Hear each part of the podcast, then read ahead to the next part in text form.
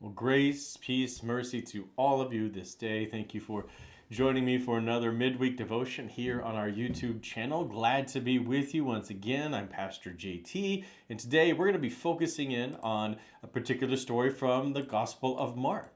We're going to be looking at the sixth chapter, uh, sharing verses thirty-eight through forty-four together today. So if you want to crack open those Bibles of yours, you know, once again, six, thirty-eight to forty-four. If you don't have it, uh, a Bible in front of you, maybe you're listening to this as the podcast, don't worry, I'll read it for you as always.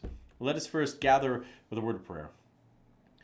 Holy and gracious God, you are the gifter of all gifts, the one who gives in great abundance to us and to this world.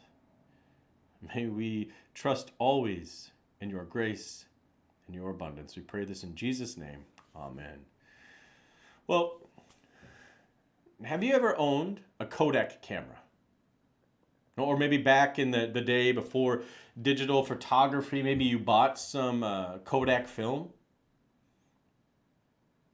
Well, if you did, or and even if you did, and maybe you can kind of remember the old slogan that Kodak had that went, "The gift that keeps on giving." And if anyone remembers that, you could leave a comment on the on the video on the YouTube channel. Now that that slogan, you know, the gift that keeps on giving, I don't think that, you know, that Kodak like created that themselves. It just came up with it. But the point was that their camera, a particular one, the Trimline Instamatic, well, that it would provide you with an abundance of pictures. It would keep on giving them, providing them to you. Right? That's what's the idea behind that saying, right? This idea really of, of abundance, of an inexhaustible amount of something, which is something that we're going to hear about in this devotional reading I'm going to share with you today, once again from Mark chapter six, verses thirty-eight through forty-four.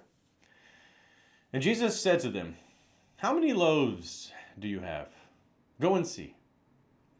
When they found out, they said, "Five loaves and two fish." Then Jesus ordered them to get all the people to sit down in groups on the green grass.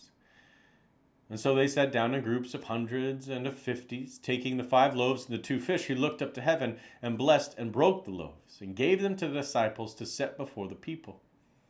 And he divided the two fish among them all. And all ate and were filled. And they took up twelve baskets full of broken pieces and of the fish. Those who had eaten the loaves numbered five thousand. Now that may be a pretty familiar story that you've heard before, right? The, the feeding of the five thousand. I mean, it's one of Jesus' most impressive acts. And it's an action that Jesus takes because we, when he and his, his disciples, you know, set up to pray, he sees this huge crowd that's just following him. And he looks at them and he has compassion for them. And so he feeds them. Feeds them first with the teaching and teaching them about God's love for them. And then he physically feeds them with bread and with fish, with five loaves and two fish. This the gift in the story that keeps on giving, to ensure that the entire crowd would be filled. Right? And it just and it didn't just feed the crowd, but it provides an excess, an abundance so great that, you know, after everyone is full, there are still twelve baskets of bread and, and fish left over. And the point is that through Jesus, God turns this world into a world of abundance.